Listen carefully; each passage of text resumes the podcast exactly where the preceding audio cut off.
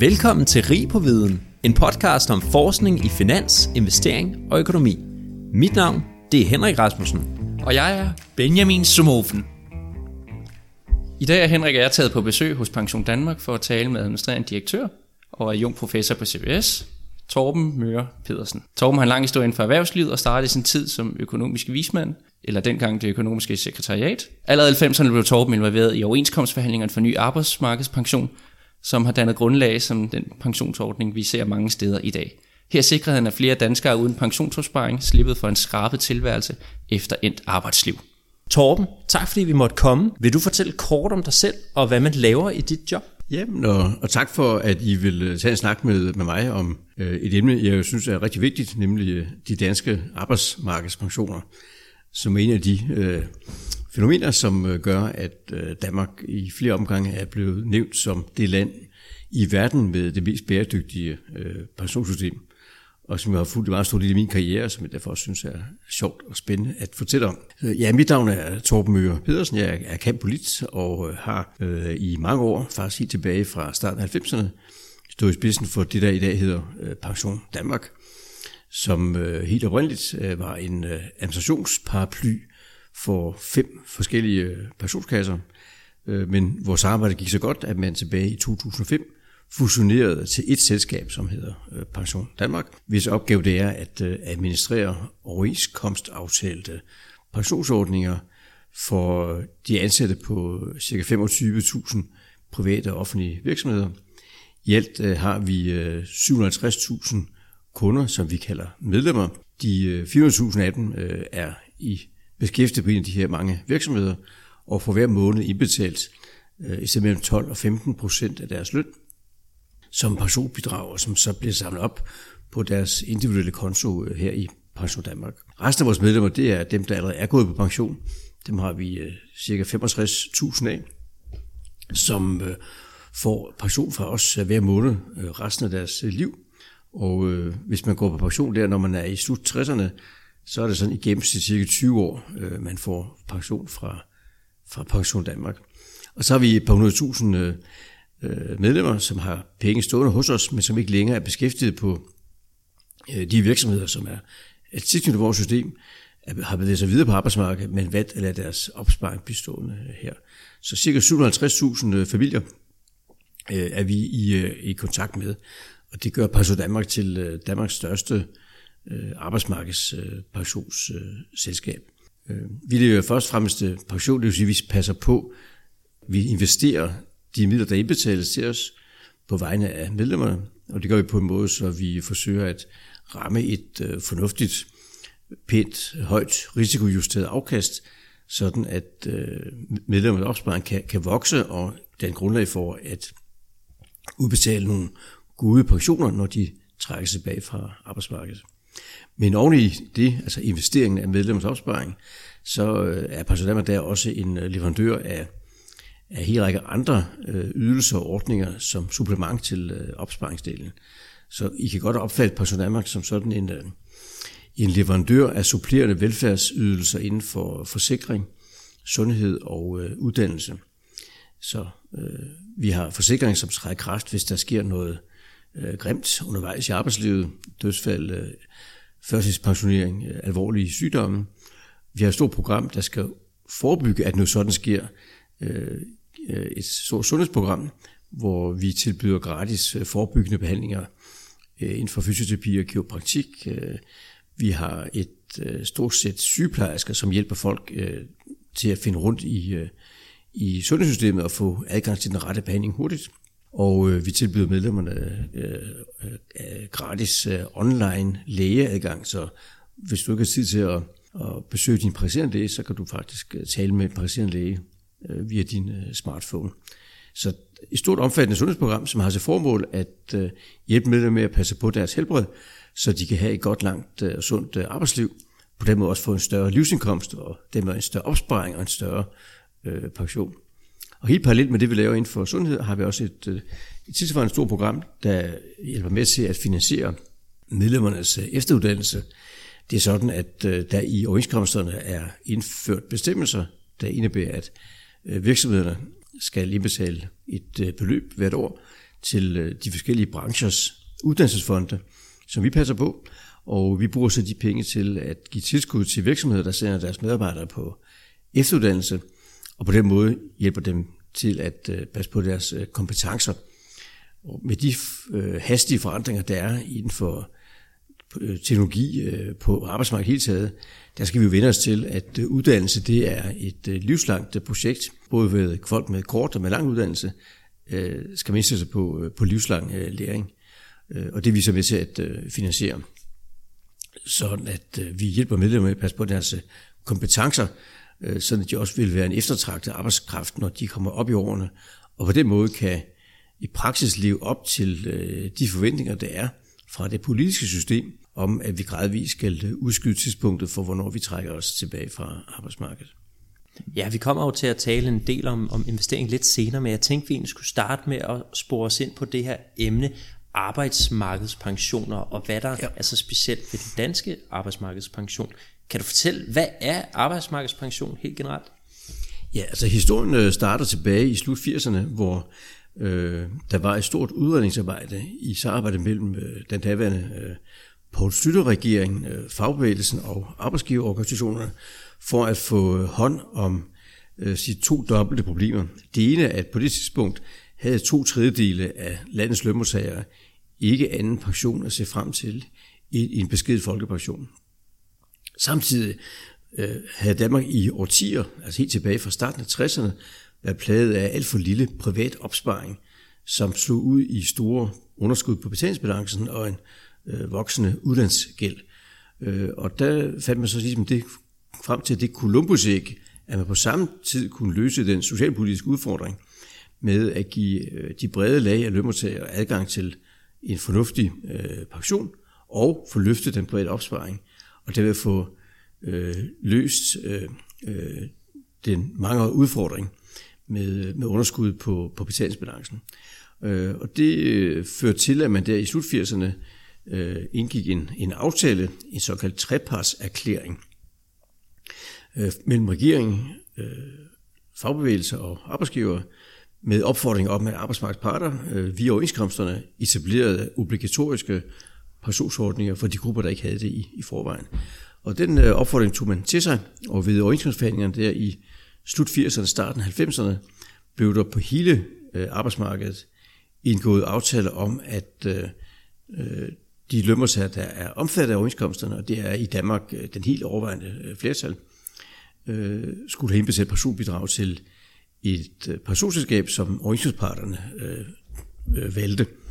Og øh, i starten var det meget beskedent, fordi øh, pensionsbidragene skulle tages ud af den samlede lønramme, og, og hvis man øh, skulle øh, ligesom også passe på konkurrenceevnen, så var der grænser for, hvor meget de samlede lønomkostninger måtte stige øh, år for år. Og derfor øh, gik man øh, langsomt i gang. Øh, faktisk var det sådan, at de første pensionsbidrag, som startede tilbage i 1993, var på beskedende 0,9 procent af lønnen. Ja. Øh, som, men da arbejdsmarkedsparter havde øh, var bakket kraftigt op om projektet og havde committet sig til at gøre det til en, en ægte pensionsordning, lykkedes det faktisk over de næste 15 år at lægge omkring en fjerdedel af de samlede lønstigninger til side som forhøjelser af pensionsbidraget, sådan at de fra øh, det er omkring 28-29 stykker har ligget på mellem 12 og, 15 procent. Det er faktisk en meget stor bedrift, at man over en periode på 15 år kunne formå lønmodtagere og virksomheder til at acceptere, at en så stor del af lønrammen øh, gik til den her virkelig socialpolitiske reform, som indførelsen af opsparingsbaserede pensionsordninger for almindelige lønmodtagere øh, er udtryk øh, for. Og når man kalder det arbejdsmarkedspension, så er det fordi, de aftalemæssigt er forankret i overenskomster mellem øh, arbejdsmarkedets parter, altså fagforbund og øh, arbejdsgiverforeninger. Så det er, for at gøre det meget konkret, det er i overenskomsten mellem øh, Dansk Frisør- og Kosmetikerforbund og Dansk Frisørmesterforening, at man aftaler, hvordan landets 4.000 frisørers pensionsordning skal håndteres. Så det er altså de to parter, der aftaler, hvor stor skal pensionsbidraget være, og, og hvor skal pengene sendes hen. Så, så, øh, og der er selvfølgelig rigtig mange af dem, der heldigvis har valgt øh, Pension Danmark øh, som deres øh, pensionsleverandør. Men det får vi jo testet hver gang, der er overenskomstforhandlinger. For hvis nu de ikke synes godt om den måde, vi gør det på, så er der mange andre pensionsselskaber, der vil tilbyde sig øh, at tage sig af frisørernes øh, pensionsordning. Så den her kombination af, at man har gjort ordningen obligatorisk, det vil sige, at man får alle med, øh, også yngre, som måske ikke helt har gennemskuddet værdien af er kommet tidligt i gang med at spare op, øh, men samtidig har et højt element af konkurrence, fordi øh, de enkelte ordninger er konkurrenceudsatte, virkelig hver andet tredje år, øh, har også skabt et system, som er kendetegnet ved relativt høj effektivitet og et høj grad af, af professionalisme. Sådan at øh, øh der er bygget nu pensionsselskaber eller pensionskasser op på de forskellige områder af arbejdsmarkedet, som tager sig af øh, den her øh, opgave, og som øh, lever i en, øh, kan sige, en, en venlig, øh, men ikke det som mindre ganske intensiv øh, kan sige, kappestrid om at levere de bedste afkast, øh, de laveste omkostninger, den højeste grad af kundetilfredshed. Øh, for en, øh, det er jo et system, som tager lang tid at bygge ud, det skal man være opmærksom på. Og I skal, når jeg nu siger, at det først var i 2008-9 stykker, at man kom op på de der mellem 12 og 15 procent i personbidrag, betyder det, at det først er, når den årgang, som i dag er i 20'erne, går på pension, at vi vil have den første årgang, som kan gå på pension med mindst 12 procent i opsparing gennem hele arbejdslivet. Så i de næste cirka øh, 30 35 år, der vil hver ny årgang, der går på pension, have en lidt større opsparing i rygsækken end generationen fra året øh, før. Og når vi når frem dertil 2040'erne, så vil vi altså have en situation, hvor øh, den, tid, den, den tids nye pensionister vil have en forholdsvis stor opsparing øh, med sig. Og på sigt øh, vil det være sådan, at øh, indsigterne for en typisk pensionistfamilie på det tidspunkt vil, der vil cirka i stedet mellem halvdelen og to tredjedel komme fra folks egen opsparing, for eksempel den, de har i Pension Danmark eller i andre pensionsselskaber, og øh, i stedet med en tredjedel og halvdelen øh, fra den offentlige øh, folkepension. Øh, hvor de, hvis man ser på den ældre gruppe af pensionister i dag, så stammer næsten hele deres indtægt fra folkepensionen. Så vi står for en meget betydelig, det største måske nogensinde, eller i nyere tid, øh, ændring i øh, øh, indtægtsforholdene for øh, pensionistgenerationen. Og det er så indrettet på den snedige måde, at øh, Øh, når man indbetaler personbidrag, så har du fradragsret øh, heraf. Det vil sige, du betaler ikke skat af den del, der indgår på din pensionsordning. Til gengæld er udbetalingen fra din pensionsordning skattepligtige. Så I skal virkelig forestille jer, at øh, strukturen i pensionsopsparingssystemet indebærer en betydelig udskydelse af beskatningen af omkring 12-15 procent af den løbende indkomst. Og øh, det er fornuftigt af to grunde. Det så betyder det, at øh, det offentlige får lidt mindre skatteindtægter, mens skatteyderne er erhvervsaktive, øh, hvilket så derfor ikke frister politikerne til at have for højt øh, offentligt forbrug. Og når man går på pension, så vil man på grund af beskatning af ens opsparing, tak med at den bliver udbetalt, opleve, at de kommende generationer af pensionister i stort omfang bliver selvfinansierende. Det vil sige, at den skat, de betaler af deres foregående opsparing, altså den udskudte skat, i den er med til at finansiere øh, de offentlige udgifter til dem selv, altså deres folkepension og deres træk på det offentlige sundhedssystem og andre ting.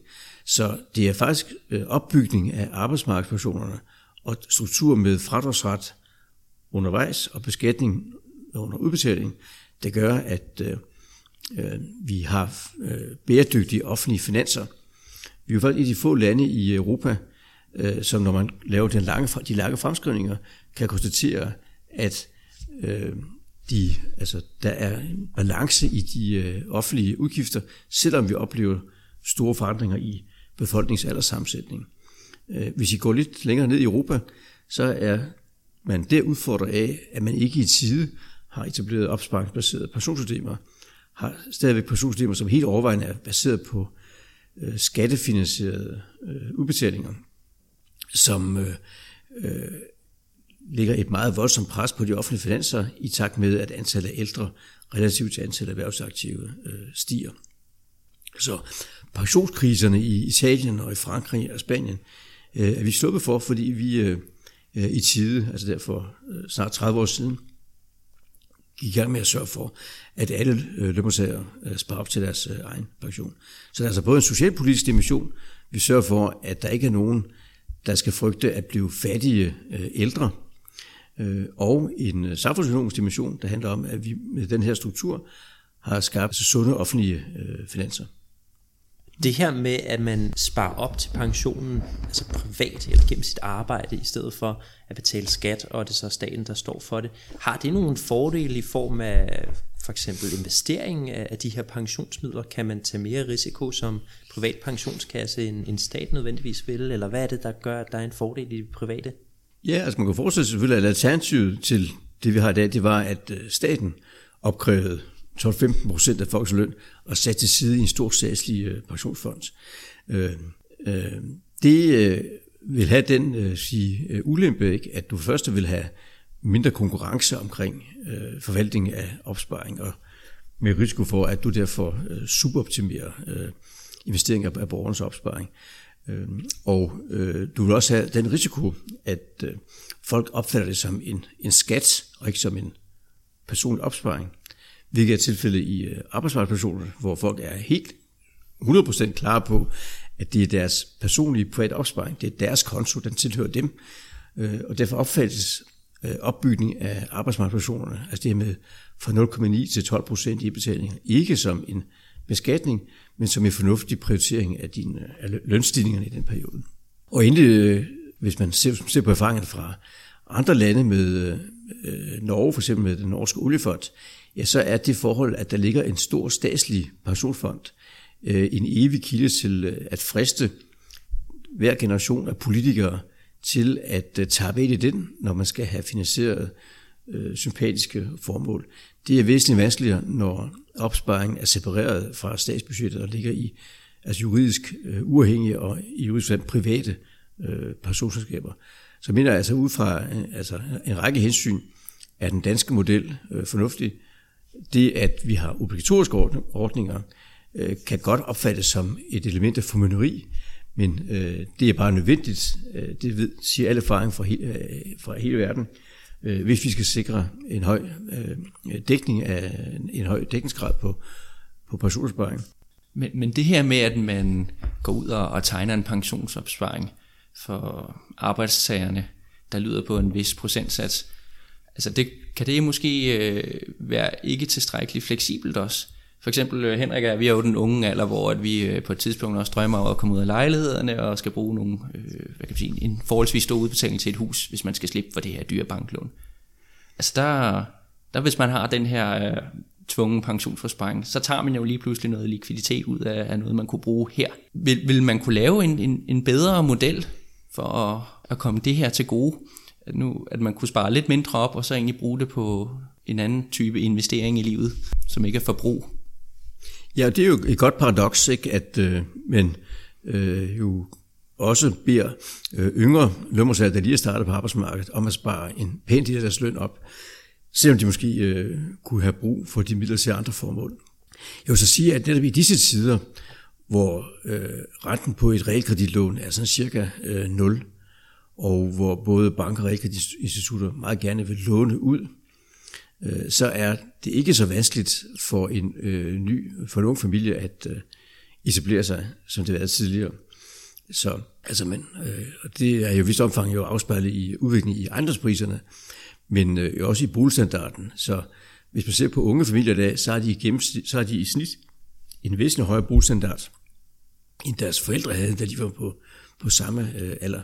Så, så det, det er ikke, øh, så længe vi har lave renter og har et øh, effektivt øh, bank- og system, så er øh, eksistensen af obligatorisk pensionsopsparing ikke en øh, væsentlig begrænsning på muligheden for at etablere sig øh, på boligmarkedet for yngre familier. Men du er fuldstændig ret i, at øh, det er et, et, øh, et, et dilemma. Problemet er jo, at hvis du accepterer, at man sparer lidt mindre op som ung, så skal du kompensere uforholdsmæssigt meget på et senere tidspunkt. For hele rentes renteeffekten har jo den øh, øh, ubehagelige dynamik, at øh, en krone, du sparer op, når du er i slut 20'erne, den øh, ender med at blive meget mere værd jo, end den krone, du sparer op, når du er på den højeste side af de 50 år. Ikke? Ikke? Så hvis du vil lave den, øh, altså en lavere opsparing for de unge, så skal øh, de ældre spare markant mere op, ikke? for at øh, få lukket det hul, der ellers opstår i deres opsparing. Ja, jeg tror desværre at man vil støde ind i netop, at der er rigtig mange mennesker, som ser det her som en mulighed for netop så at overforbruge eller ikke få sparet nok op. Altså der er den her skumfidus-effekt, kan man næsten kalde det, ikke? Man vil hellere have en mm. en skumfidus nu, end at, at vente et år og så få to skumfiduser. Mm. Mm. Øhm, og, og det er der desværre rigtig mange, tror jeg, der vil falde igennem. Og det er også derfor, de her obligatoriske ordninger er så smarte, fordi den enkelte øh, medarbejder skal ikke tage stilling til, om han skal spare op til pension. Det sker bare helt automatisk. Øh, så man skal ikke ud og skulle nudge folk eller lokke dem til at spare op til pension. Det sker næsten helt automatisk. Men så kan man jo også vende den lidt om og sige, at det her det er jo kun for overenskomsttegnede pensioner. Der findes jo også folk med andre pensionsordninger, som man ser, der slet ikke sparer op i overvis, også folk, der er nye på arbejdsmarkedet. Hvad, hvad kan man gøre for at få dem til at, at ligge mere til side, og netop få glæde af den her rentes renteeffekt? Ja. Jo, altså, vi, vi har sådan to øh, typer øh, obligatoriske pensionsordninger i Danmark. Vi har øh, dem, der er forankret i overenskomster, og som omfatter lønmodtagere, der er beskæftiget på det overenskomstdækkede arbejdsmarked. Øh, det er typisk jo lønmodtagere, hvis, som er organiseret i det, der hedder øh, FH, og som gammel der hed LO, øh, og som er fagligt uforlærte lønmodtagere og, øh, og offentligt ansatte lønmodtagere. Og så har man så øh, øh pensionsordninger, som er aftalt direkte mellem den enkelte private virksomhed og en pensionsleverandør for virksomhedens øh, øh, funktionærer, altså folk, der er ansat typisk på individuelle kontrakter, altså funktionærvilkår, og ikke omfattet af en overenskomst. Øh, og der er øh, udbredelsesgraden af obligatoriske pensionsordninger også meget høj. Men det er rigtigt, at der i de sidste år er kommet, eller så småt kommet et, et tredje arbejdsmarked, øh, som består af øh, folk med øh, løsere tilknytning til den enkelte virksomhed, freelancer og, og forskellige former for sige, frie fugle, øh, selvstændige øh, øh, konsulenter osv., øh, og som øh, ofte ikke er i en situation, hvor de øh, er omfattet af en obligatorisk ordning. Og klart, øh, det er også grund til, at man øh, har diskuteret, om man skulle virkelig indføre en lovpligtig minimumsopsparing. Øh, Velfærdskommissionen, som kom med nogle forslag herom for nu 10 år siden, og øh, også andre lignende sådan udredningsorganer, øh, øh, har peget på, at man måske skulle gør det lovpligtigt at indbetale mindst 6% af din indkomst. Hvis du så var omfattet af en overenskomstbaseret ordning, som den vi har i Pension Danmark, eller en funktionærordning i for eksempel PFA-pension, ja, så øh, slap du for de der 6%, for det var dækket ind af din, din aftale. Men de her frie fugle, konsulenterne, freelancerne, øh, måske også de selvstændige, de kunne så blive fanget op af en sådan ordning. Det, det har været diskuteret gennem, øh, gennem mange år, uden at det så i øvrigt har materialiseret sig i, i konkret lovgivning. Og det er rigtigt, der er et lille restgruppeproblem, kalder man nogle gange. Altså at der er en gruppe, som går igennem arbejdslivet med relativt beskeden opsparing, og som repræsenterer et interessant uh, freerider-problem, for øh, når de så bliver pensionister og kun har folkepension til frem til, øh, skal de så have en ældrecheck oveni, betalt af de skatteydere, der omhyggeligt har sparet 12 procent af deres løn op gennem hele arbejdslivet. Øh, og øh, det er sådan et af de mange dilemmaer i et øh, system, som er en blanding af øh, altså, øh, decentral, øh, øh decentrale overenskomstaftaler og så øh, og, og, og fravær af en obligatorisk, obligatorisk lovgivning på, på området. Ja, du har jo nemlig udtalt dig øh, tidligere i, i Berlinske, har jeg set en artikel fra, at fremtidens pensionister, det bliver mere forsikring og mere selvbetaling for pleje. Og der skrev du en, en ret sjov ørehænger. Jeg har i hvert fald vægtet mig med. Du, kan, du sagde, at pensionsselskaberne er klar til at demontere pensionsbomben. Hvad mener du med det, og hvordan kan det hænge sammen med fremtidens pensionsordninger? Jo, man mener, at pensionsselskaberne er jo på en måde jo, øh, altså netop øh, pensionsbranchens svar på, på Rullemarie, eller hvad den hedder, den der. der, der det, det, Bumperydderen. Ja. øh, fordi altså, på, på to måder. Det ene er jo, at man øh, ved at have obligatoriske opsparingsordninger, sørger for, at det helt store flertal af lønmodtagere har en fornuftig opsparing i rygsækken, når de går på pension, og kan derfor se frem til en tilværelse i materiel forstand, der er meget mindre om den, de havde, da de var erhvervsaktive. de kan altså beholde øh, sommerhuset og øh, den, den lille bil, og der er også lige råd til en, en øh, julegave til, til børnebørnene. Altså det, er sådan, det er det, I skal forestille jer, er niveauet. Det er jo ikke ekstravagante øh, portioner, og derfor er der ikke en, en øh, ekstravagant levestandard, man kan kigge frem til, men øh, det, som langt de fleste gerne vil, nemlig at fortsætte det liv, de har øh, været glade for, øh, da de var i job. Det er den ene måde, hvorpå man har demonteret øh, truslen om, at man som ældre skulle øh, være, være fattig. Ikke? Øh, som er et enormt problem i stor del af, af, af verden. Altså hvis, ja, det kan vi tage en anden gang, men altså øh, USA for eksempel har jo, det, hvis man har besøgt USA, vil man også have lagt mærke til, at øh, der jo i supermarkeder, der står der jo øh, meget ældre mennesker, ikke, øh, og putter folks varer i poser, og, og så der. Altså, der, der er der øh, et meget, meget stort problem med øh, fattige ældre. Det, det, det har vi, det er vi sluppet for, øh, som er i den bedste velfærdstradition i, øh, i, Danmark. Den anden demonstration, der ligger jo i, at når du har sparet op, så har du så også jo en øh, større købekraft som ældre, og har det også mulighed for at øh, købe supplerende kan man sige, velfærdsydelser, hvis du ikke finder, at det, du får tilbudt fra din kommune, er tilstrækkeligt. Øh, der er de år jo meget debat om øh, standarden i den øh, offentlige, øh, Øh, i, i kommunernes øh, ældrepleje, både omfanget og kvaliteten af den øh, hjemmehjælp, man tilbyder lidt ældre ældre, og også kvaliteten og standarden på, på, på plejehjem. Og der er jeg helt overbevist om, at i takt med, at de kommende generationer af pensionister er udstyret med en større købekraft, så vil de også kunne bruge den til at gøre sig mere uafhængige af det, det offentlige tilbud. Altså hvis det ikke er tilstrækkeligt, så vil de enten vælge et andet, eller supplere øh, det offentlige med noget, de så betaler øh, selv. Og der vil jeg gætte på, sådan nogle som os, altså pensionsselskaberne, vil opleve et, en klar øh, pres fra medlemsside om at øh, levere øh, tilbud om øh, ældre services i større omfang, end vi har været vant til. Det er allerede begyndt. Altså alle pensionister i Pension Danmark er stadigvæk omfattet af vores sundhedsordning, altså har faktisk øh, adgang til gratis øh, fysioterapi og kiropraktik, og kan bruge vores øh, online læge osv. Og, og det gør det i, i fornuftig omfang. Ikke, nogen, altså ikke mere end de erhvervsaktive, men øh, går brug af det. Det kunne man godt forestille sig også blive tilfældet på, på andre hjørner. For at give dig et meget konkret eksempel. Pension Danmark har etableret et meget spændende samarbejde med Diakonissestiftelsen om at øh, bygge øh, plejehjem til kommunerne, hvor Pension Danmark, som er en erfaren bygherre, så bygger bygningerne og holder dem ved lige, mens Diakonissestiftelsen, øh, som i 100 år har øh, været øh, er, er, har arbejdet med, øh, med pleje, står for det, der foregår så at sige, inde i bygningerne. Så personalet, dem med de hvide kitler, de kommer fra diakonissen og, og, og bygningerne for os, og, og den gartner, der står græsset, det er nok også en, vi har sørget for at er til stede.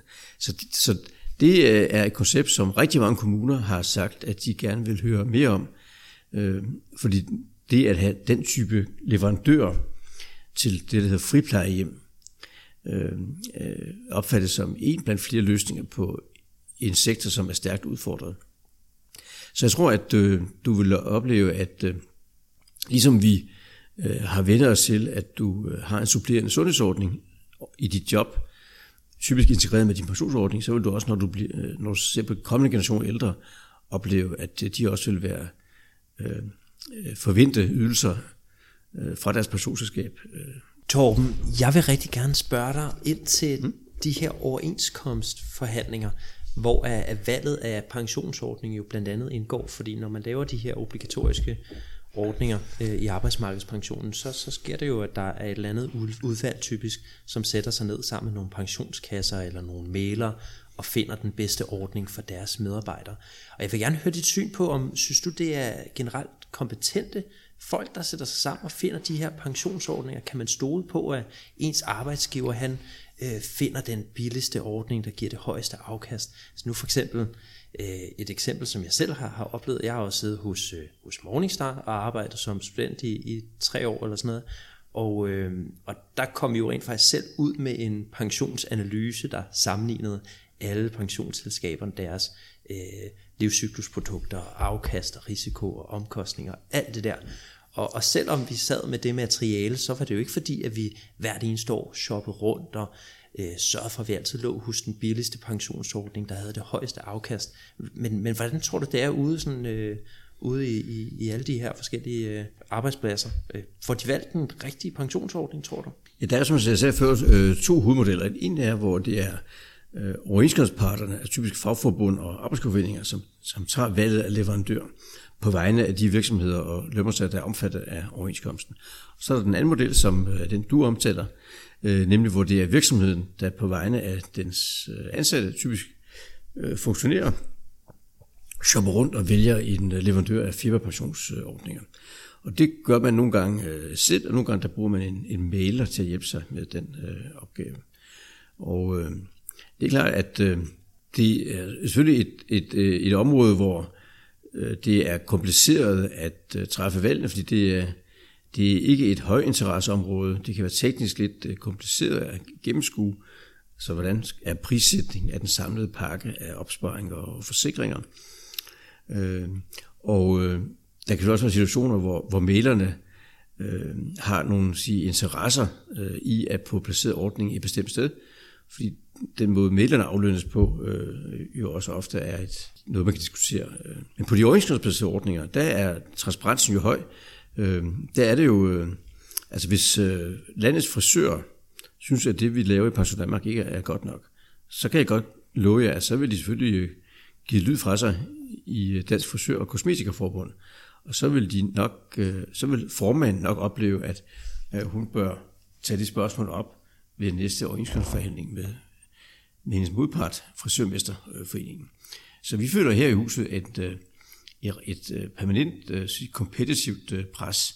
Det, det, det, det jeg som noget positivt, fordi det, at vi hele tiden bliver målt på vores administrationsomkostninger, på vores investeringsafkast og benchmarket op mod vores øh, konkurrenter og kollegaer, det er selvfølgelig med til at øh, holde os øh, på, på mærkerne. Og vi har gået meget ud af fra Pension Danmarks ledelses side, at fastholde en meget øh, Øh, præget og øh, også sige innovativ kultur. For selvom det er obligatoriske ordninger, vi har med at gøre, så er det ikke det samme som, at det er ordninger, vi ligesom har fået øh, givet for livet og for altid øh, de kan meget nemt øh, flytte sig, hvis de ikke synes, at vi gør det øh, godt nok. Øh, så øh, vi er klart en, præget en kultur, hvor folk de øh, meget gerne vil, øh, vil vinde, når vi definerer vores forskellige øh, Øh, benchmarks på både investerings- og omkostnings- og servicesiden. Og, øh, også en, og for at gøre det, så øh, har vi hele tiden understøttet en høj grad af at sige, innovation i, øh, i den måde, vi, vi driver forretningen på. Øh, vi har den ambition at være på samme tid Danmarks mest omkostningseffektive pensionsvirksomhed, og det selskab, der leverer øh, den bedst mulige øh, individuelle service. Og det kan lyde som en, et, et, en modsætning, og det kan kun løses på samme tid, hvis vi øh, er helt fremme i skoene, hvad angår udnyttelsen af øh, den digitale teknologis øh, muligheder for at øh, automatisere og effektivisere produktionsprocesserne. Og det vi kommer rigtig langt med, altså vi har over de sidste tre år indført øh, robotteknologi øh, i så stort omfang, så nu mere end 60 processer, der før var helt eller man, delvis manuelt øh, håndteret, er nu robotiseret. Så i dag er det robotter, der øh, behandler og tilkender forsikringer ved øh, kritisk sygdom eller ved førtidspension. De kan læse dokumenterne og tage stilling til, om man skal have øh, forsikring eller, eller ej. Og vi regner med inden for næste års tid, at være en situation, hvor vi kan bruge kunstig intelligens øh, til at øh, svare på henvendelser i vores callcenter. I dag er det allerede sådan, at vi har øh, kunstig intelligens algoritmer til at svare på hovedparten af de øh, e-mails, vi får. Og øh, øh det, øh, det er efter vores mening, det, det er vejen frem. Altså det er det måde, hvorpå du kan få omkostningerne øh, holdt nede, samtidig med, at du får frigjort ressourcer til en, øh, en mere individuel og personlig øh, betjening. Nu nævnte du kort det her med, at der er nogle pensionsmælere, som måske har deres egne produkter, og øh, nu har vi jo også set sager i tidens løb om pensionsmidler, der har kaldt sig selv uafhængige, men så alligevel i størstedelen af tilfældene har anbefalet deres eget ja. produkt, som måske oven i købet er, er dyre. Altså hvis man sidder og skal udvælge de her pensioner i et pensionsudvalg, eller som private medarbejder og, og holder lidt øje med, hvilken pension man sidder med, har du nogle råd til, hvad man ligesom skal holde øje med og være vaks på, øh, og, og sørge for at, at kigge på, når man tager stilling til, hvad for en pensionsselskab man, man sidder hos, og hvad for en ordning man er i? Jeg sige, I disse tider, hvor obligationsrenten er øh, meget lav, og hvor vi også nok må kigge ind i relativt lave afkast på øh, aktiemarkederne og de andre finansielle markeder, så bliver omkostninger øh, stadig mere øh, vigtige. Øh, og meget vigtigere end dengang man ligesom uden videre kunne regne med årlig afkast på sådan øh, 6-7 op til 9-10 procent, som har været tilfældet i, i 10-året efter finanskrisen. Øh, når vi kigger fremad, så skal man regne med, at man skal være glad for afkast på mellem 2 og 4 procent. Og klart, det gør, at der så ikke er plads til øh, så store omkostninger, som man måske øh, har haft øh, mange ordninger øh, tidligere. Så jeg vil nok sige, at punkt 1, det er at gå efter en pensionsordning, hvor øh, leverandøren har dokumenteret evnen til systematisk at administrere ordningen til lave øh, omkostninger og sørge for, at det bliver indskrevet i pensionsaftalen. Og så vil jeg også sige, at så skal man øh, sørge for at øh, være i et, øh, øh en ordning, hvor selve øh, opsparingsproduktet er på det, der hedder markedsrente. Det vil sige, at man øh, kan investere forholdsvis frit i forskellige aktive typer, og på den måde øh, kan sige, optimere sin opsparing Øh, og justere risikotagning hen over ens øh, livscyklus. Altså at man som yngre medlem med en lang horisont bør gå efter at have relativt mange aktier og andre risiko, eller andre produkter, øh, aktiver med høj risiko, øh, og så måske trappe dem lidt ned i takt med, at man nærmer sig pensionsalderen. Det, det, det er også det mindste øh, produkt i dag øh, i pensionsbranchen, i modsætning til for bare 10 år siden, hvor der stadig var en dominans af Øh, sådan klassiske garantiprodukter, hvor øh, man ikke havde den fleksibilitet i investeringsmulighederne, de nye produkter indeholder. Så gå efter lave omkostninger, og gå efter et markedsrenteprodukt, som øh, giver de yngre en passende høj øh, allokering til, øh, til, øh, til aktier og andre risikoaktiver, og som så øh, enten automatisk eller efter det enkeltes eget valg øh, aftager risikoen i takt med, at man nærmer sig pensionsalderen. Ja, fordi når unge mennesker som Benjamin og jeg for eksempel, vi støder på arbejdsmarkedspension for første gang, øh, så bliver vores pensionsopsparing jo typisk sat i en eller anden balanceret fond med en standard middelrisiko. Øh, det var det i hvert fald i mit tilfælde. Og, og der blev størstedelen selvfølgelig investeret i, i aktier øh, i min første pensionsordning, men der var faktisk også både virksomhedsobligationer, statsobligationer og nogle alternative investeringer, og, og vi unge har jo, som du siger, en, en utrolig lang tidshorisont. Altså der kan sagtens gå over 30 år, før opsparingen den skal udbetales i, i nogle tilfælde. Og nogle få, som, som også måske har, har lært i skolen, at afkast og risiko, det føles jo ad, når det kommer til investering. Eller så har man måske set en eller anden populær graf fra uh, Jeremy Siegels bog, Stocks for the Long Run, der viser, at aktier det simpelthen slår alt andet på, på lang sigt. Og personen, der skyndte jeg mig i hvert fald over i, i en fond, øh, som ikke havde nogen obligationer, øh, sådan så jeg kunne få et højere afkast på lang sigt forhåbentlig i min pensionsordning. Synes du, de her balancerede produkter, er de tidsvarende til de unge, som vi har i dag, som har længere udsigter til pensioner? Og hvilke overvejelser mener du, at unge ligesom bør gøre sig, når det kommer til investeringer af deres pension? Jeg vil sige, de fleste livscyklusprodukter i pensionsbranchen i dag er kendt sig ved at have en relativt høj aktieandel, eller andel i aktier og lignende risikoaktiver, herunder også øh, altså, faktisk virksomhedsobligationer og bestemte typer øh, alternativer. Øh, men så har man jo også øh, stort set alle øh, ordninger i dag jo øh, mulighed for at vælge noget andet end det, der er standardvalget. Altså man har et standardvalg, men så kan du selv som kunde, som øh, medlem i ordningen, gå ind og sige, at jeg har, min risikoappetit er lidt højere, så jeg vil gerne flytte over i en struktur, for eksempel 100% aktier, som jeg kan forstå, du har gjort, og, og som man har mulighed for øh, stort set alle steder. Og det gælder også i Pension Danmark, Altså hvis du øh, har en anden syn på risiko, øh, din risikoprofil end den, øh, vi har lagt det som standard for en 30-årig, ja, så kan du gå ind og med et helt enkelt klik øh, køre op og ned i for eksempel aktieandel. Øh, så det er klart, at øh, den største risiko, det vil nok sige for yngre, det er, at øh, hvis de ender i porteføljer med for lav risiko. Øh, det kan godt være, at de synes, det ser grimt ud, hvis aktiemarkedet, som var tilfældet i marts 2020, altså lige efter pandemien øh, brød ud, øh, styrtdykker ikke.